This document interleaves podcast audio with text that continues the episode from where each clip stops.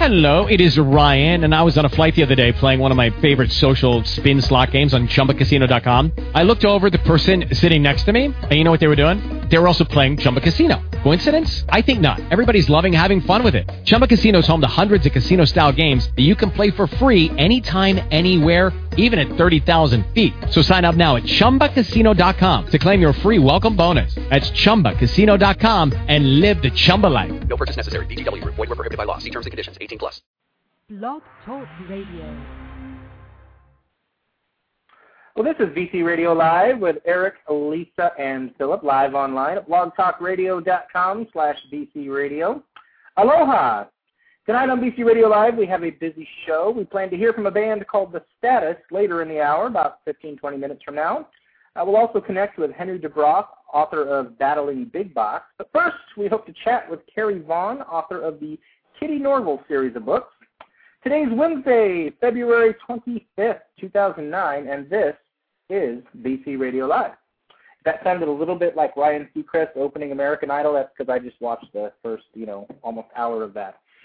Chat room is now open at blogtalkradio.com slash BC Radio, and the live video feed is now running. I am Philip Winn, button pusher for BC Radio Live and chief geek at BC Magazine, and I am joined tonight by BC Magazine's executive editor, Lisa McKay. Hello, Lisa. Hi there. How are you?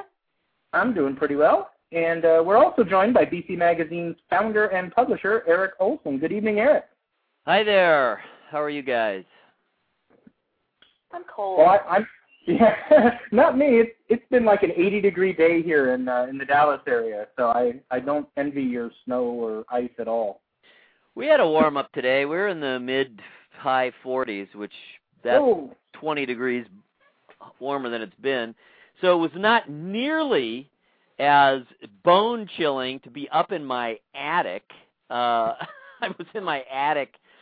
We were doing some uh wiring between uh, well try, we're trying to obscure wires we got wires all over the damn bathroom and so don just said man get rid of those freaking wires so uh i finally got some new wire and uh the, whatever something caused me to finally break down and do it i've never been in our attic before i've never climbed up there i'd barely looked up there i hadn't even realized that it's the whole size of the house but it's nothing but insulation. You know, there's just that's it. It's the blow kind. What do they call that? The the kind that's loose up there, as well as the strips. And anyway, it's not a place you really want to be because you're having to, you know, duck down. It's kind of an A shape, so anything other than right in the middle is is low ceiling, and you're having to, you know, leap from. uh beam to beam and and I'm breathing in all of this insulation is just bizarre drilling holes through the ceiling you know down uh through the ceiling of the bathroom and running wires and uh I mean god and it I, I'm probably put in 8 hours so far it's just life is just absurd you know it's a whole It- work day It's a wonder. It's a wonder you made it. it really is. So sitting back here in the office uh, in a relatively mild evening is is really quite pleasant. well, it is still at this time of day, uh, which is uh, eight o'clock Central Time. But it's you know it's plenty dark out. It's still 77 degrees out. So Well, Uh, I'd say spring is coming uh, or has come uh, to uh, the Dallas area. yes, be jealous. Be very jealous. Well, this is BC Radio Live. We are live every week at blogtalkradio.com slash BC Radio. And as I mentioned, co-hosting with Eric and Lisa, I am Philip. Uh, werewolves and vampires and shapeshifters, oh my. Uh, there's actually quite a popular genre of fiction. Call it uh, paranormal romance, call it modern fantasy, uh, but it's got quite a few fans. I'm a recent devotee myself. Uh, one popular novelist, Carrie Vaughn, has a series uh, focused on a character called Kitty Norville. The series includes books like Kitty and the Dead Man's Hand, released just a few weeks ago, and Kitty Raises Hell, released uh, yesterday, in fact. Uh, Carrie actually blogs on Amazon.com, where you can also find the entire series of books. I think there are six as of like this moment. And uh, Carrie is here to talk with us tonight. So uh, welcome to BC Radio Live. Carrie, if I can get the switchboard to respond. Uh, huh. Well, Carrie is on the line, but I, uh, I think for a moment we're unable to speak with her. unless she can speak up. The wonders of. I'm uh, wondering internet- if if she is the model for the uh, for the cover of the book. uh, well, if we can actually get her on here, we'll we'll try to find out. I suspect uh, I suspect not. and I see different creatures uh, on on each cover. Uh, Raising Hell looks looks like a werewolf, which is certainly appropriate for a werewolf series. And on uh, Kitty in the Dead Man's Hand, she's with the tiger. Although she looks different there. Is that supposed to be the same person? Definitely has different hair color. So we will find out if I can get this to operate. We're having technical issues, so I know that. um Well, we got in, although Lisa yes, had trouble. I almost we did. had. Yeah, we had a little bit of a challenge earlier, and now I'm having more challenge with this call from Colorado. So when you click on it, it doesn't. It does nothing. What if you refresh Uh, tried that as well. So, um, have you guys read any uh, of of the various? I mean, I, I have to admit I haven't read any of Carrie Vaughn's work, so that's kind of sad. But um, maybe I'll pick it up. I actually uh, started watching True Blood on HBO last year. Did either of you catch any of that? Uh, I've actually read about it, and it it sounded like we we've ended up uh, sort of uh, working in the as far as watching, working in the in the in the paranormal, the interesting slash intelligent, I suppose. You know, there's something different about the ones we watch. We watch Supernatural, which we really like because it's both funny and amazingly grotesque, and it's a good story there's a good you know uh, thread um, and and good characters, and we like the relationship between the brothers and all that. So we watched that. Um, I, I don't know if I've No, let me let me let me interrupt really really quickly. Uh, Carrie, can I please have you call back? I, there may be a problem just with this connection. You can Yeah, we we're sorry and we suck. helpful. Please call back. Yes, it's our fault completely here. All right, so hopefully. So that, anyway, I just we I have never watched Lost, and we just got recently all four seasons on DVD, including three and four on Blu-ray, which I'm very excited to get to. And we're I think on the last episode of season two. We've crammed uh it's like a Oh. job watching that, man. well, and you you managed to make it through season two without losing heart, so that's good. You'll you'll you'll probably stick through the rest of the show then. Season two was its worst. oh, really? I've heard a lot of people Uh, say they didn't much like season three so much because um, there's I more thought it was a slight- on the others rather than Yeah. on the original group. maybe slight improvement over season two for me, and then uh, season four seems to be quite fantastic. So. Well, all of that's good. Yeah, I I mean I liked as is not unusual. I you know, we were very captivated by season 1. There just didn't seem to be really a, a misstep. There's some meandering in season 2, but now we're at the end and man, Michael just shot everyone and what's his freaking problem? We were horrified. That's a pretty good sign when, you know, cuz it's also been so concentrated, remember? You know, I mean, we watched two whole seasons in well, I don't know. Oh, I, I'm delighted to interrupt you, Eric, and thank you for filling in the time. But uh, welcome finally to BC Radio Live, Carrie. Hi. Hi. Hi. Sorry I'm a little late. I, I I had trouble getting through. Thank you Yeah, so we- much for trying and retrying and not giving up on us. We apologize. I got the- some elevator music. It was very catchy. Oh, interesting. Didn't you hear us Okay. talking about you and how we're absolutely positive you are the model on the front cover of the book? I hear that a lot. I bet you do. And and, and, I, and I you know who you know who's spreading that rumor? It's me. That's why you hear it a lot. And I can tell you definitively it's not true because just a couple of months ago I spoke with the cover artist and he he has a model. He has an actual model and and he told me who she was and and she's an actual human being and if you look at the photographs of the two of us we don't look anything alike. and, and so it's just some sort of artistic magic that that makes that happen. Yeah, I was kidding anyway. Uh, You'd be amazed how often I hear that though. I'm I'm looking at the the most recent two. They they don't look like the same person. And I don't know what that is. I think it's the front view versus the the back view and the hair up versus the hair down. I guess. It could be. She she just looks different after she got married. That's it. It changes people. so while we were waiting for you, not obviously that it was your fault. Uh, it was it was ours, one thousand percent. Actually, it was Blog Talk Radio, so we won't go into that. So anyway, we were just discussing sort of our personal relationships with some aspect of the genre that you work in, and that Yes. brings up the obvious question: um, How did you get into this uh, line of work? And maybe even uh, in conjunction with that, or before that, it's uh, t- totally up to you. Maybe just give us a, a real quick overview for the listeners, you know, of what the series is about and who is Kitty and what does she do and is is she in fact a werewolf herself and et cetera, et cetera, et cetera. Yes, uh, it, it's the series is uh, starts with Kitty in the Midnight Hour, and Kitty is in fact a werewolf, um, or in fiction is a werewolf, and uh, she starts her own talk radio advice show for supernatural beings Too funny. because Dr. Laura wouldn't be able to handle their problems.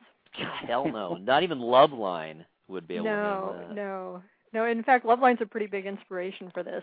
I bet it is. I thought of I'm be, originally from L.A. and I thought of it immediately when. In fact, I've been on there. I was on Oh, there yeah? once about yeah about ten years ago.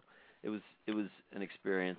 I, I had a previous relationship with K Rock, so even though I was, as far as they were concerned, a nobody, they Well, I, I went to college in Los Angeles, so I those were th- those prime years listening to to KROQ and Love. Oh and all yeah. Where'd you go? Occidental. Really? I know that. That's a nice Yeah. little school. Yeah, it's to, kind of tucked away between Pasadena and Glendale. And Uh huh. When when were you there? What or what era? Uh, I graduated in '95, so early '90s. L.A. riots, you know, all of that. Yeah, you're right. I, I, I I recall it. Yeah, I left. I came back to Ohio, and I've gone back and forth a few times, but uh, I came back in '90, so I, I did miss the '90s in LA. But man, I was there for those hoppin' '80s. So uh, again, um, what was the? Uh, obviously, it, it's comes from your imagination, and ultimately that's Mhm. that's what it's all about. But what uh, what caused? What was the clay from which you molded? You know, this particular series, that particular character. What about that character stood out so much to you that you wanted to? You know, create a. I imagine first you created a book, and then that turned into a series, or did you, or did you envision I, a, a actually, series first? it, it started as a short story. Um, Ah. I I wrote I it, it really did start with the radio show idea. It, you know, I'm driving along to to work and thinking Dr. Laura just wouldn't be able to handle vampires and werewolves problems, so they needed a talk radio show. And uh I I came up with Kitty because the talk radio show needed a host and I I don't like vampires all that much. I felt like I had nothing new or interesting to say about vampires, so I I made my main character a werewolf because werewolves don't get enough love. And, and Well, it was only then true, that I named her. They're cuter and furrier. That's what I think. And one of the questions that, that people who read this genre a lot tend to ask and, and I I've been on a lot of panels at conventions and things like that and, and for some reason they always have to ask which do you think is sexier, vampires or werewolves? And it, it's such an odd question in some ways and, and I I've started responding by saying, well, what that really comes down to is necrophilia or bestiality. Take your pick. That's a great that- answer. That's what you're a- asking me about. So That's oh, that's classic. Hey, what do you think of this the blending of the two via the Underworld series? What are your thoughts on that? Is that allowable? I mean, can we let them I- get away with that? don't like the underworld movies. Th- I know this is heresy, but I the the first one was just kind of fingernails on a chalkboard to me, just plot wise and how it made no sense. And you know, if the vampires have been conquering werewolves for centuries, why do they need machine guns now? And et cetera, et cetera. So I, I, I haven't actually seen the other ones, and I try not to think too much about them. Um, I, I figure you can do whatever you want with with the genre um, because we're we're making this all up as we go along anyway. So I Sure. don't fundamentally have a problem with with mixing them. Although I have in my world I've kind of set it up that once you get infected with one, it makes you immune to the others. So I'm not going to have any vampire werewolf hybrids running around anytime soon. oh. So now that that leads me to a question: Do you get along with Charlaine Harris at all? I do. I, I've never met her in person, um, but she edited an anthology last winter, uh, Wolfsbane and Mistletoe, uh, a, a book full of werewolf Christmas stories because those are two things that needed to go together. Sure. and she was the co-editor on that and and accepted one of my stories for it. Um, and she friended me on Facebook, which was really awesome. Christmas Well, Christmas is like club soda. It goes with everything.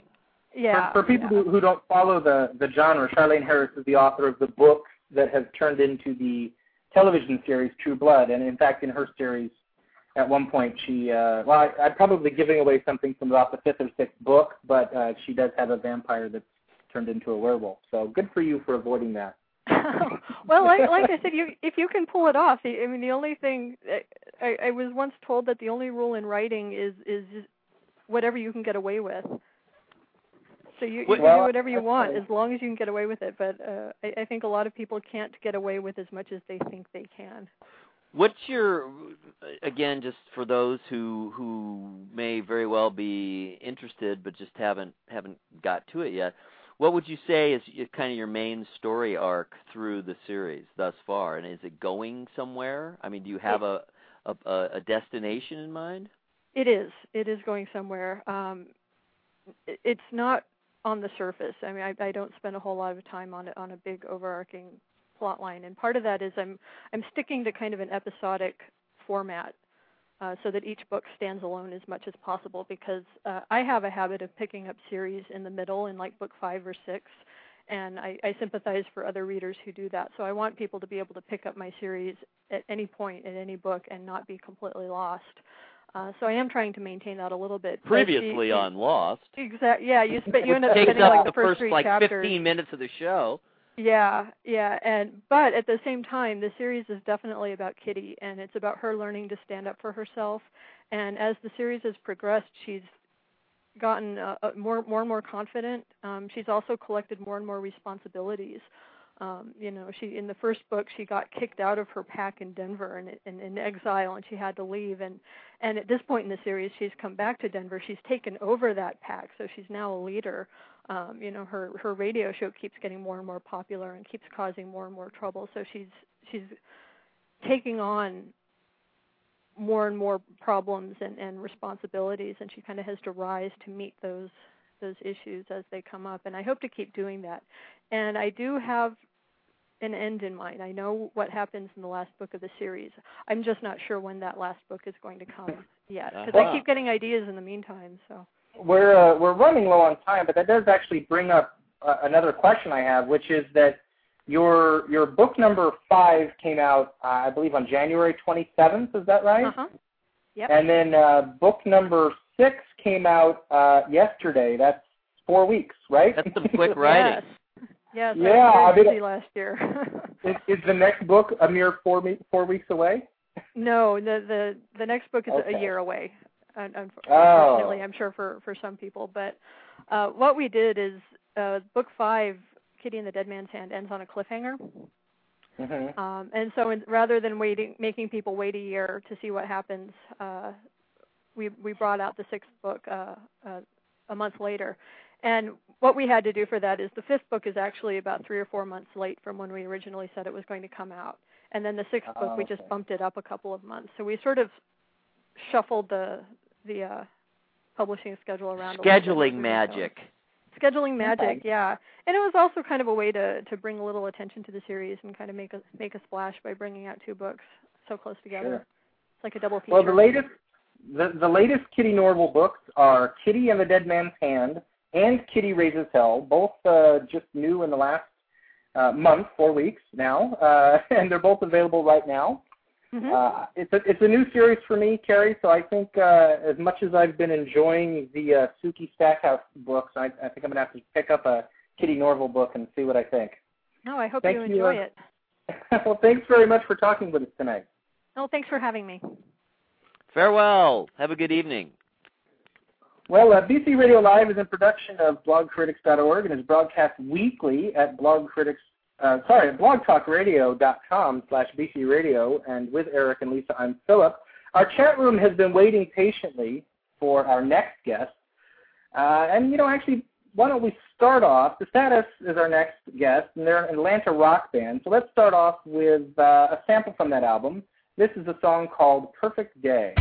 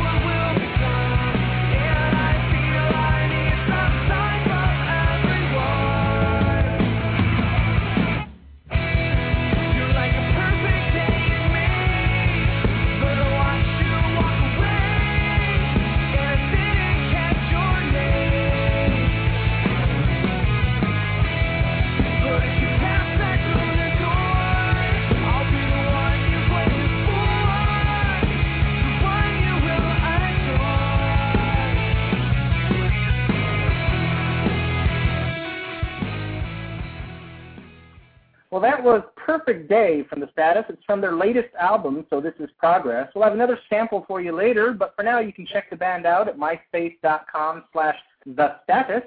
And let's chat right now with Ben Grant. Welcome to BC Radio Live, Ben. Hey, how's it going? It's going well. I'm so glad that our uh, our phones are working a little better. We had a little problem problem getting the last guest online, and I know the chat room would go absolutely insane if we didn't get a chance to get you on. You've got you've got a lot of fans coming out. There would have been a Oh, food fight. A food fight? There would have been a food fight in the chat room. Oh, that's awesome. I wish I could be a part of that food fight. Food fights are fun, you know. Unless you have to clean it up. Unless you got to clean it up. That's true.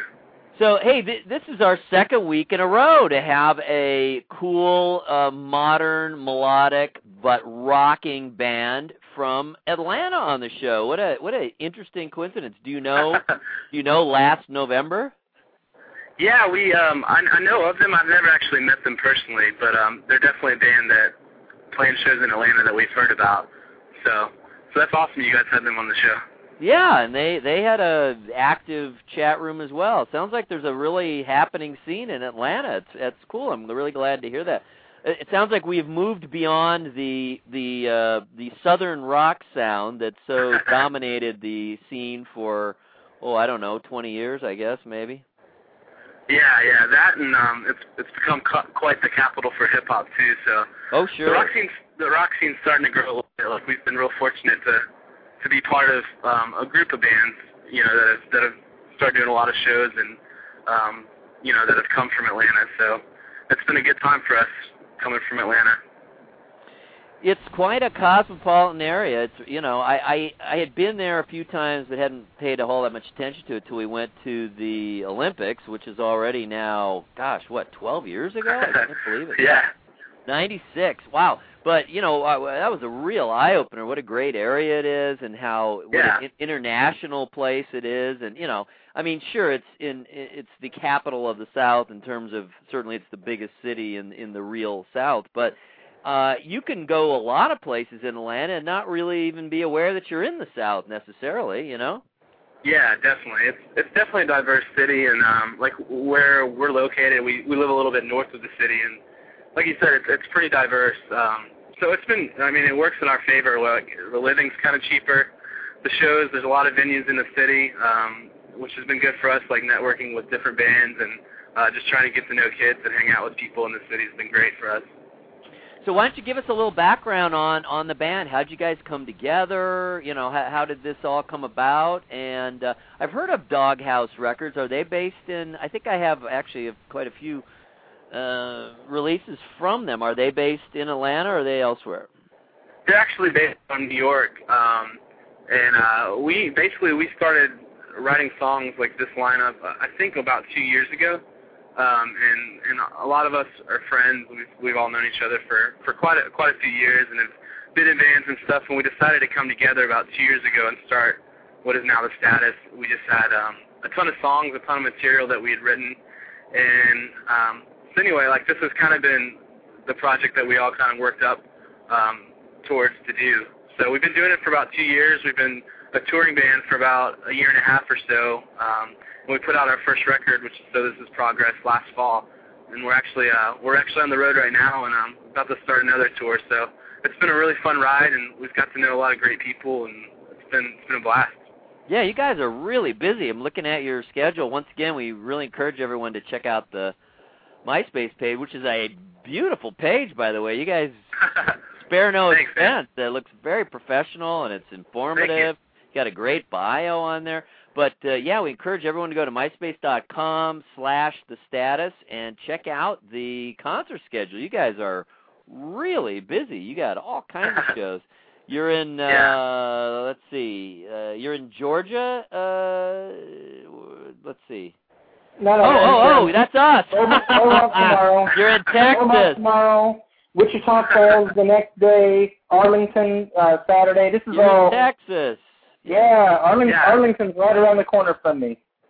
Oh, that's awesome. Yeah, we just actually we're in the van right now traveling, and we just crossed through Texas, the big big state in the middle. Um, it is. It is. so, so we got a couple days out here, then we we head back to the East Coast and the Midwest, and got about a month's worth of shows before before we start the next tour in April. Yeah, you're coming to Cleveland, playing the Grog Shop on March 6th. Good for you. Yeah, yeah, we're excited. My daughter This is lives that, right uh, around the corner from there. Oh, really? Is, Yeah. Gotta go to is the this- show. is this the Barack and Roll stimulus tour, or is that what's coming up next? Yeah, that's that is what is starting tomorrow. Very nice. Who are you What playing with? name. Uh, we're we're playing with some friends of ours from from the Houston, Texas area called Barely Blind. Um, their MySpace is myspace.com slash Barely Blind, and some good friends of ours. We're really looking forward to this tour. It's going to be a lot of fun. We're going to be able to see a lot of friends we've made. Um, so definitely can't wait. The first show is tomorrow night. Very exciting. Super cool. So how did you hook up with Doghouse Records? Um, we basically it's it's kind of been a, a long road, and um, it probably to start like we we began uh, a relationship with our manager, who's also in another band called Bayside. Um, his Sure. name's Anthony Raneri, and uh, like we we kind of just like formed a network of people that like is kind of a team that that surrounded the status, and um, we did some demoing. I think uh, about two years ago now, and um, we kind of just all like went at it like with with different networks, different friends, and uh, just the I guess indie rock um, community, and we uh, I guess eventually wound up meeting the guys from Doghouse at a show a showcase in New York, and things kind of just stopped from there. And from there, we just had a relationship with them, and uh, we ended up signing with them last summer, and we recorded our album and put it out last fall. So um, some great guys. We really really like where we landed with them. Um, a smaller label, but they have you know like some really some of our favorite bands were on Doghouse, um, like All American Rejects, Say Anything, Meg & Dia, some really great bands on there. So we're we're really happy to be where we're at. Yeah, I, I you know I wouldn't call them small. They're not you know they're not. Uh, Oh no, no, but- not not small at all. They're they're I mean they're they're definitely one of the bigger indie labels, and uh, that's you know for us that's ideally where we wanted to be. So we um, we're definitely happy to be there. Yeah, the recording is is uh, the songwriting is really good and and lots of catchy tunes and good vocals and everything. But uh, the production is also great. Or did you guys produce this record yourself, or did you have help, or or uh, and where was it recorded?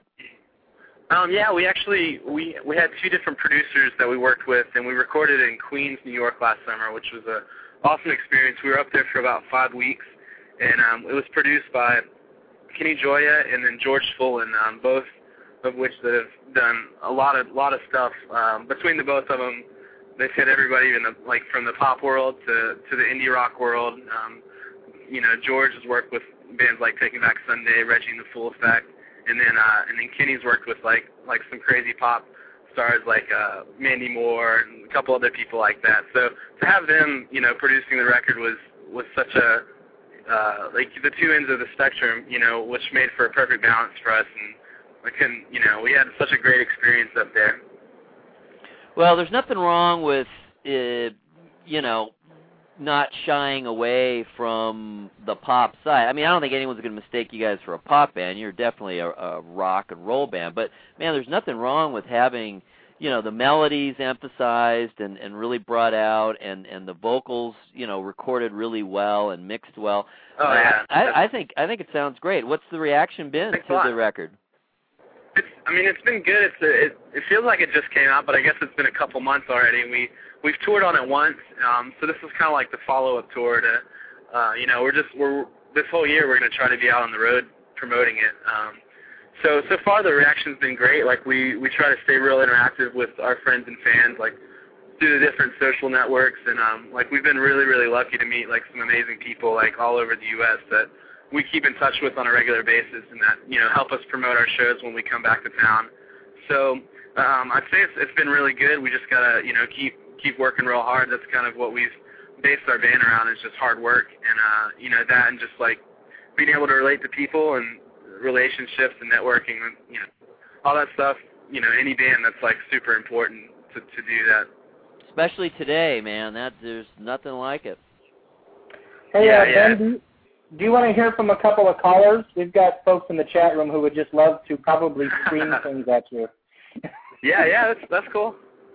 All right, caller from 732, you're on the air with Ben. Hey Ben, How's it going? good. Um, I met you guys in Vintage Vinyl. I'm the one who gave you the penguin. Oh yeah, yeah. What's Penguin. He's he's hanging out with us tonight. Is it a living penguin? Um, it's debatable. I think I think half of us think it's living, half of us aren't sure. But Wow. uh, it's, it's actually kind of stuff, a but- magical penguin. Yeah, it is a magical penguin. It's it's helped us out quite a bit so far.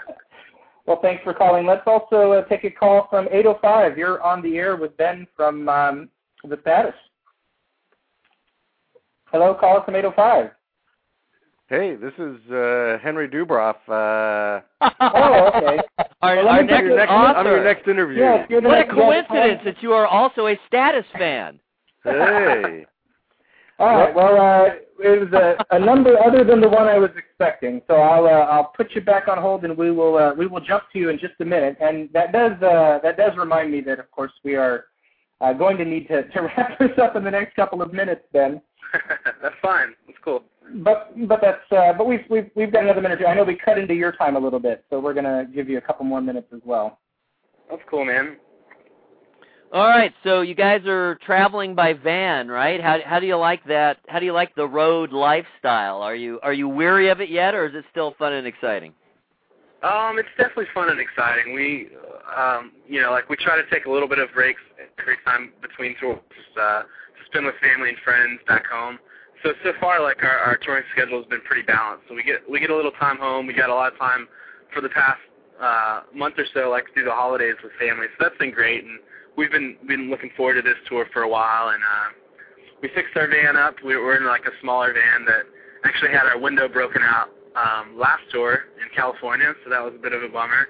And kind of kind of an infamous story with the status friends online and stuff. So we got that repaired. We we, we were calling this van a brand new van. So we're definitely excited, looking forward to these shows, and looking forward to hanging out with everybody at the shows.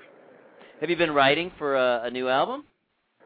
Um, we're we're always writing. Um, we don't really have any definite plans for a new album yet. I mean, this record's been out for a couple months, so it'll be a while. Like like I said, we're gonna just try to tour the rest of this year um, across the whole country, hopefully a couple times, um, and just see see what happens. Like we're trying to just still create a buzz for this record and get people to tell tell other people and to tell other people about the record. Uh, we we really believe in what we're doing and our, believe in our music, so we're still um, as here as possible.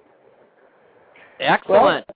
It sounds like a good note on which to wrap up. Everybody, we do encourage you to always, always support local music. They're touring through Texas, Illinois, Michigan, Ohio, Pennsylvania, New York, Massachusetts, Connecticut, New Jersey. It goes on and on. There's going to be a chance for you to check them out. If you're anywhere, let's say, uh, you know, east of Colorado, you, you probably have a chance to, to find them. So please go go to the show, support local music. We'll uh, We'll actually uh, listen to another sample as we leave. We've got a, a bit of the title track to listen to.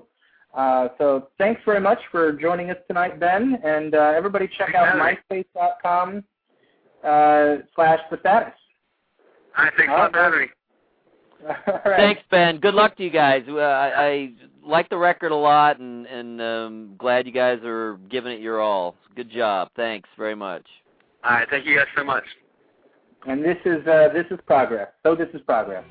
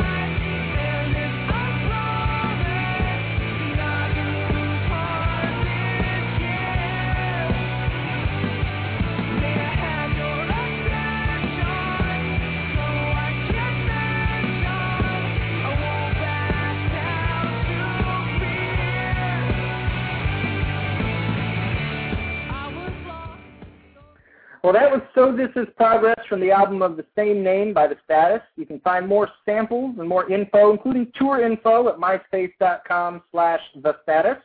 And uh, we thanks again uh, for talking with us tonight. Now, uh, most of us know the story of David and Goliath, but uh, the truth is, in real life, most of the time, Goliath wins. Uh, big companies squash small companies, but uh, our next guest has written a book to help even the odds based on his own successful experiences. It's called Battling Big Box How Nimble Niche Companies Can Outmaneuver Giant Competitors. Uh, the author is Henry Dubroff. We heard from him uh, very briefly when I mistakenly picked up his line. He's the, he's the founder and editor of Pacific Coast Business Times. And uh, welcome for reals to BC Radio Live, Henry. Hey, Eric. Hey, I'm not driving in a van, but uh, I like their music. That's No, cool. Nor do you live in one like down by the river. uh, no, I live in a a little condo down by the ocean, but well, that there, there's worse things than that. yeah, absolutely. There's a lot of folks that live down by a lot. Actually, a lot of homeless people in California. Unbelievably. Uh, well, anyway, th- that's because people Tough go deal. where the weather suits their clothes. there you go. There you go. To quote Nilsson, Nilsson, Yeah, Hen, not Hen. Harry Nilsson. So where are you in in L.A. area? Yeah, we're north and uh, slightly west of LA in Santa Barbara, and there's a three county area of about a little under a million and a half people that had no uh, business publication, and it was a little surprising to me to learn that. Um, and so I decided it was worth spending a few hundred thousand dollars of not not all of it my money to uh, see if a business publication would work in this area. And so far, it's been kind of fun. Interesting. That's the Pacific Coast Business Times. Correct. Weekly business journal for Santa Barbara, Ventura, and San Luis Obispo counties. So you're always writing about Michael Jackson and stuff.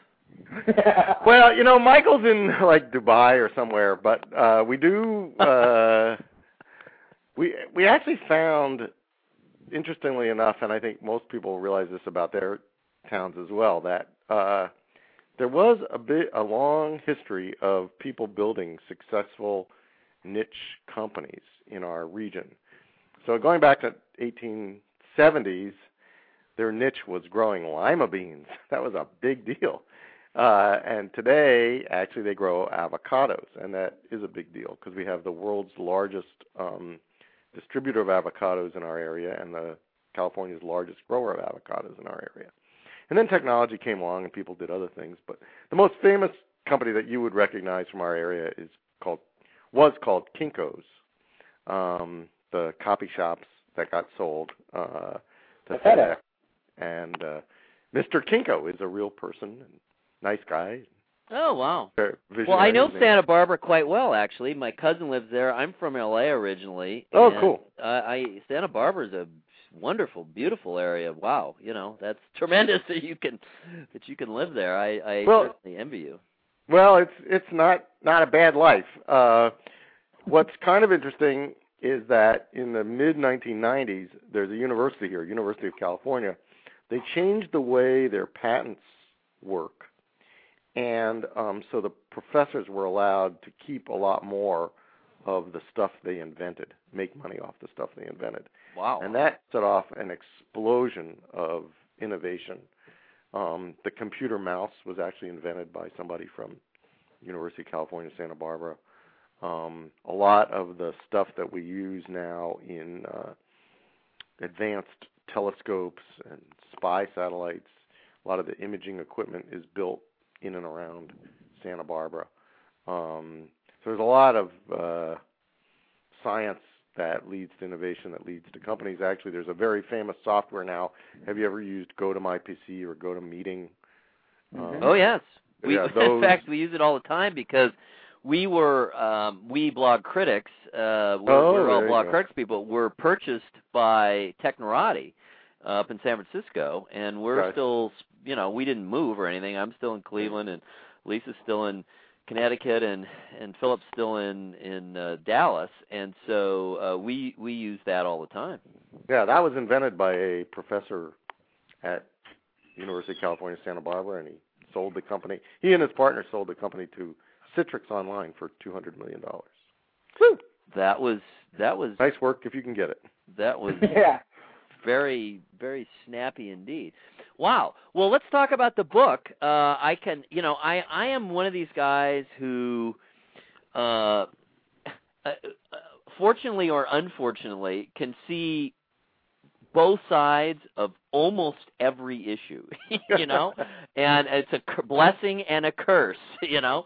Uh Right. I, I i can see i i can i can relate to that. And then and then if I, when i hear you know well presented version of the you know kind of opposite point of view is well that makes sense too. So i mean I, I like walmart but man i sure i have no problem understanding you know what issues that people have or or or groups of people or communities even. I mean i, I don't doubt that that a lot of the you know accusations about it are true. On the other hand i don't doubt that i can go in there and in a very efficient and very in a very timely and in a very economically uh, uh, astute manner, uh, gather up a bunch of stuff. It's the staples. I mean, we go in for the staples. You know, we don't go for the good stuff. We go in for the stuff that you gotta have. So why not go where it's cheapest and you know it's going to be there?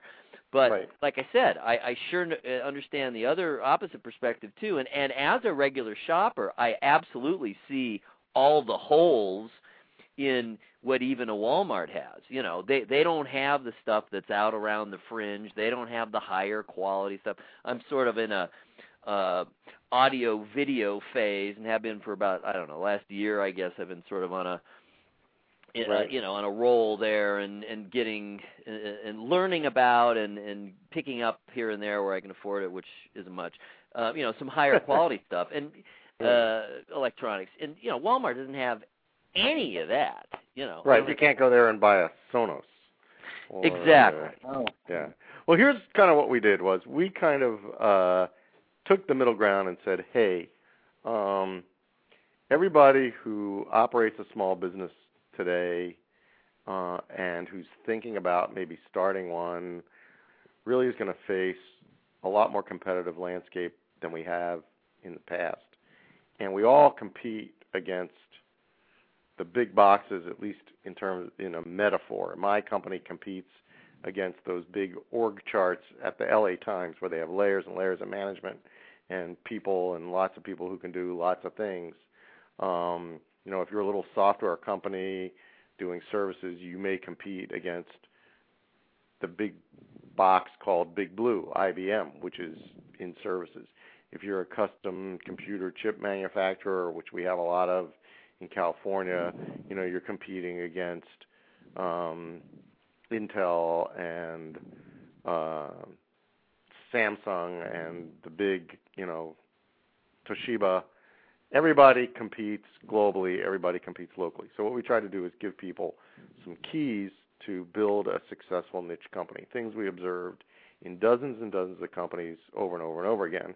If I could just hit a few high spots, one thing we observed was a culture of people empowerment, where a niche company typically you don't have bench strength, you you don't have reserves.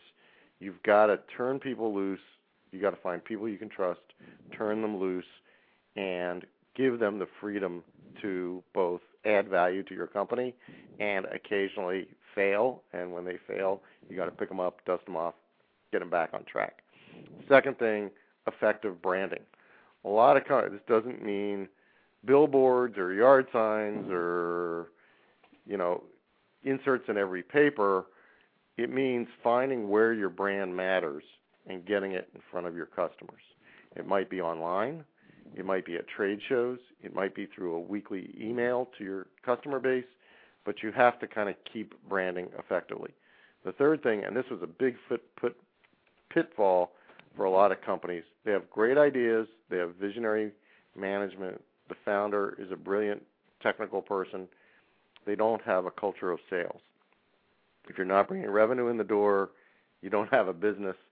And it doesn't mean that the creative visionary in the company is always selling because that is pretty thin, but the company is aligned in a way that your customers understand what your product is and have an opportunity to buy. Fourth is cash management. You've just got to manage cash. And finally, um, you got to have vision.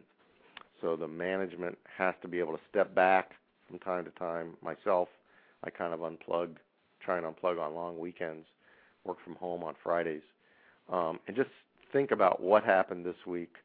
Where are we now? Where are we headed in the future? That's it in a nutshell. Interesting. Yeah. Wow. I mean, as you were going through that, it was like, my God, he's talking about Technorati. Don't you think, Philip?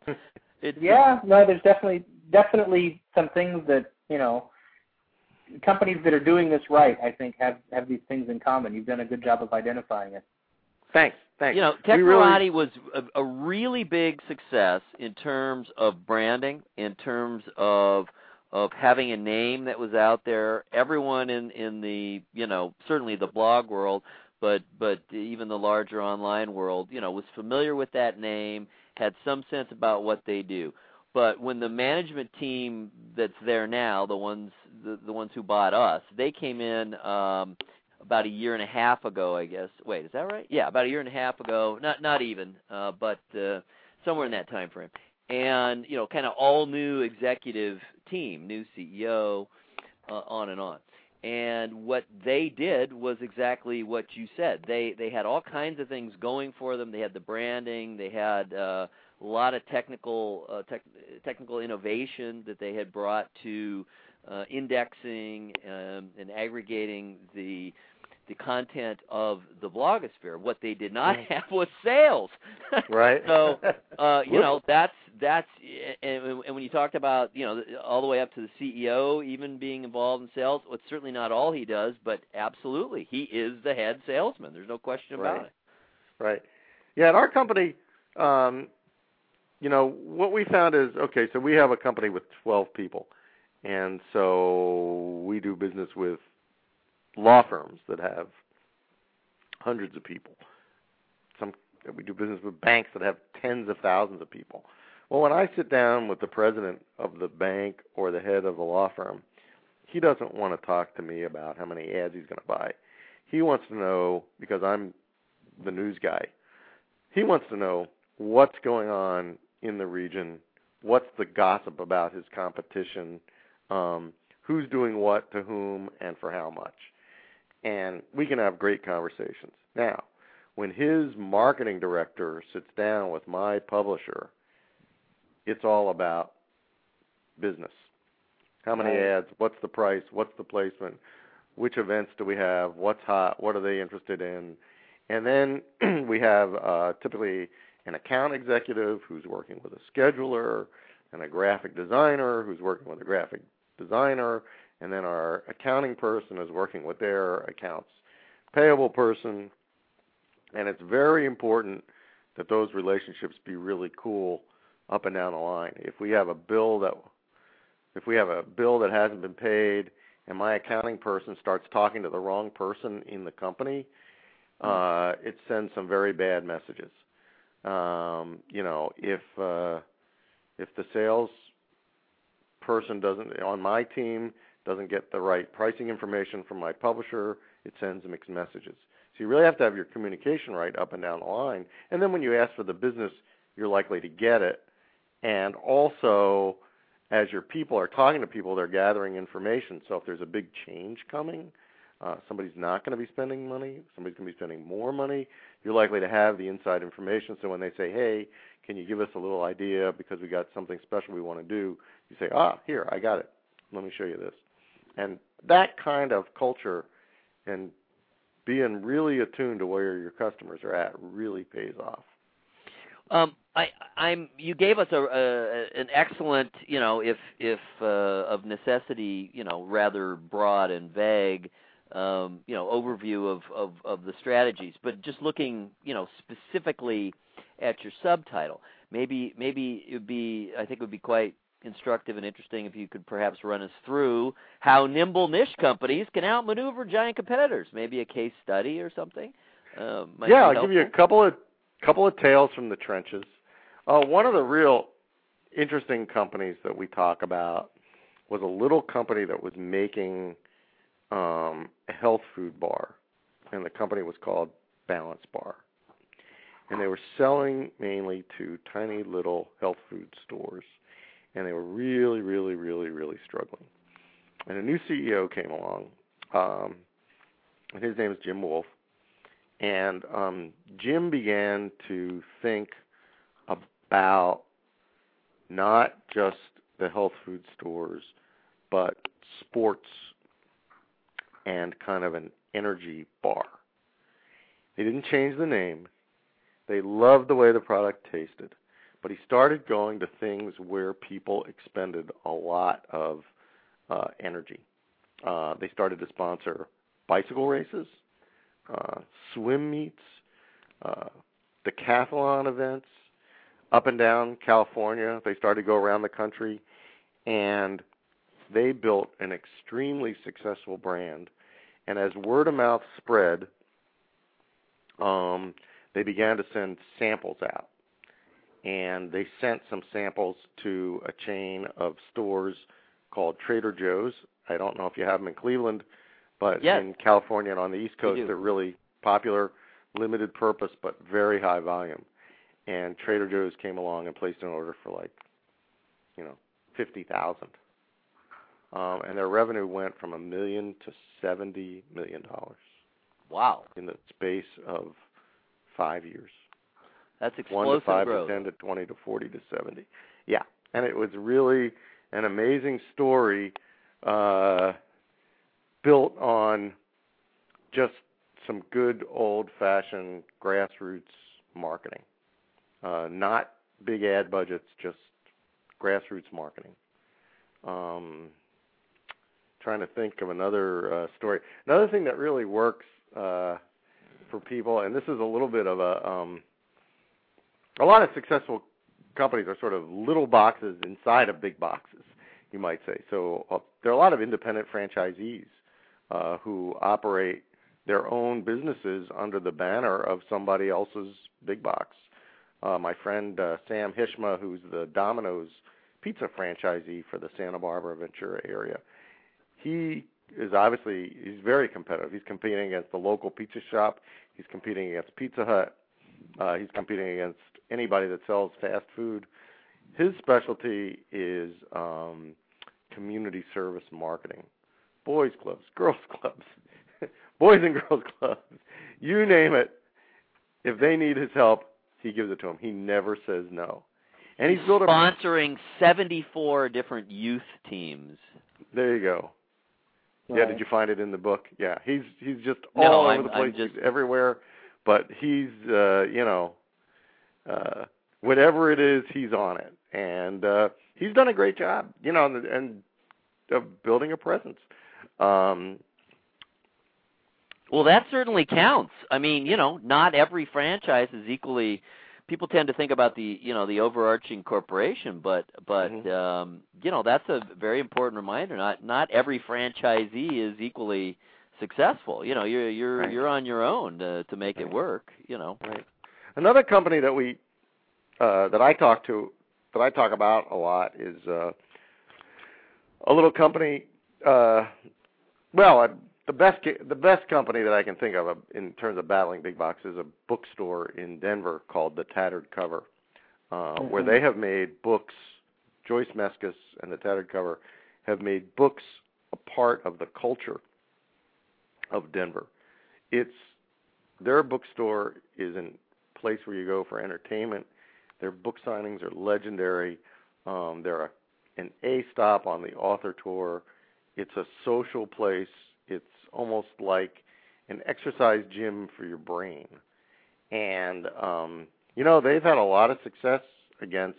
And if you look today, um, who's on the ropes? Well, Barnes and Noble and Borders are just barely able to hang on.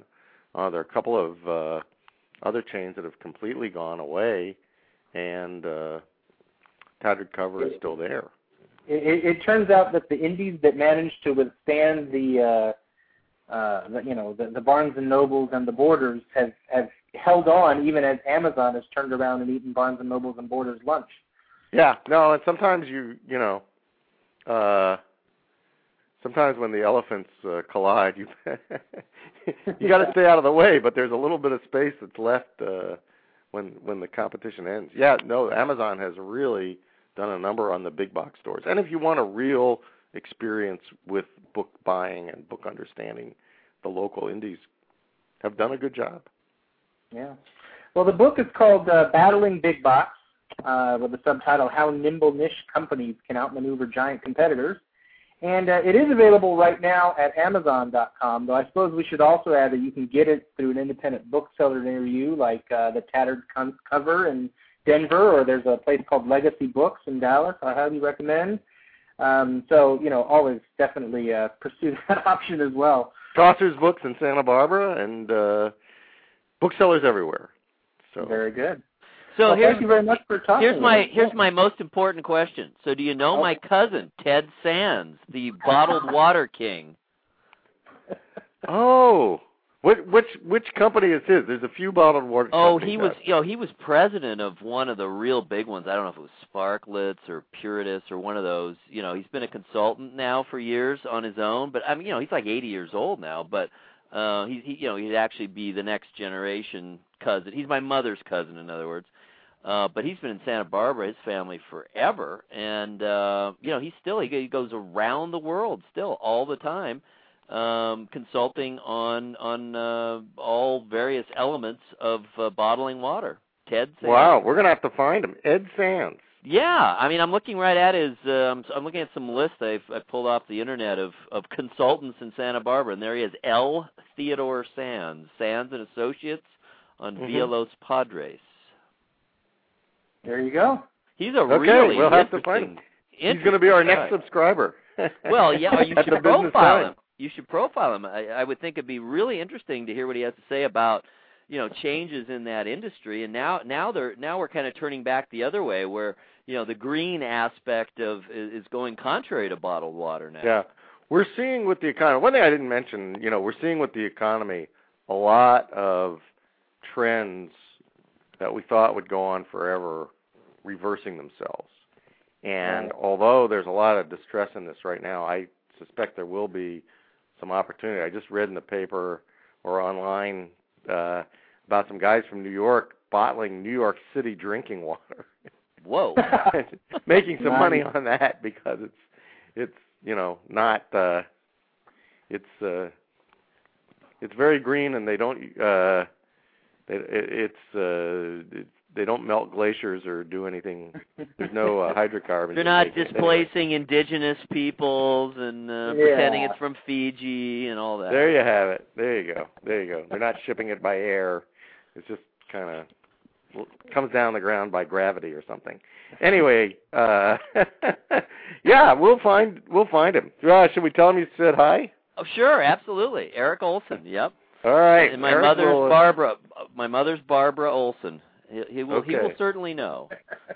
He, he was. Okay. He was my great aunt Inga's, or he is my great aunt Inga, who lived to be 101. Her son, her oldest son, I believe. You know, you would you would think Santa Barbara had like five million people because everybody I talk to has a cousin or a relative or a high school classmate. It's quite a nice destination place. I mean, people who don't know Santa Barbara, we're talking cushy here, dude. Yeah, we're talking. Like I said, nice work if you can get it. Yeah, it's a great. It's a great place to end up. That's for sure. Well, Well, this, Thanks, this guys. has been an this has been an amusing place to end up this show. I'll, I'll tell you that much. but uh, thanks again to Henry Dubroff and also to uh, Ben Grant uh, and uh, Carrie Vaughn from earlier in the show. And of course, thank you to uh, Eric and to Lisa every week for hosting the show. I'm Philip Winn, and this has been BC Radio Live. We broadcast live every Wednesday, so be sure to visit us live, participate in the chat room, watch the video feed. Uh, but of course, if you miss the live broadcast, uh, audio archives are available online. You can subscribe to the podcast and have BC Radio Live delivered to you each week. So until next Wednesday, aloha. Judy was boring. Hello. Then Judy discovered ChumbaCasino.com. It's my little escape. Now Judy's the life of the party. Oh, baby, Mama's bringing home the bacon. Whoa, take it easy, Judy. The Chumba life is for everybody. So go to ChumbaCasino.com and play over 100 casino style games. Join today and play for free for your chance to redeem some serious prizes. ChumbaCasino.com. No purchase necessary. Void where prohibited by law. 18 plus terms and conditions apply. See website for details.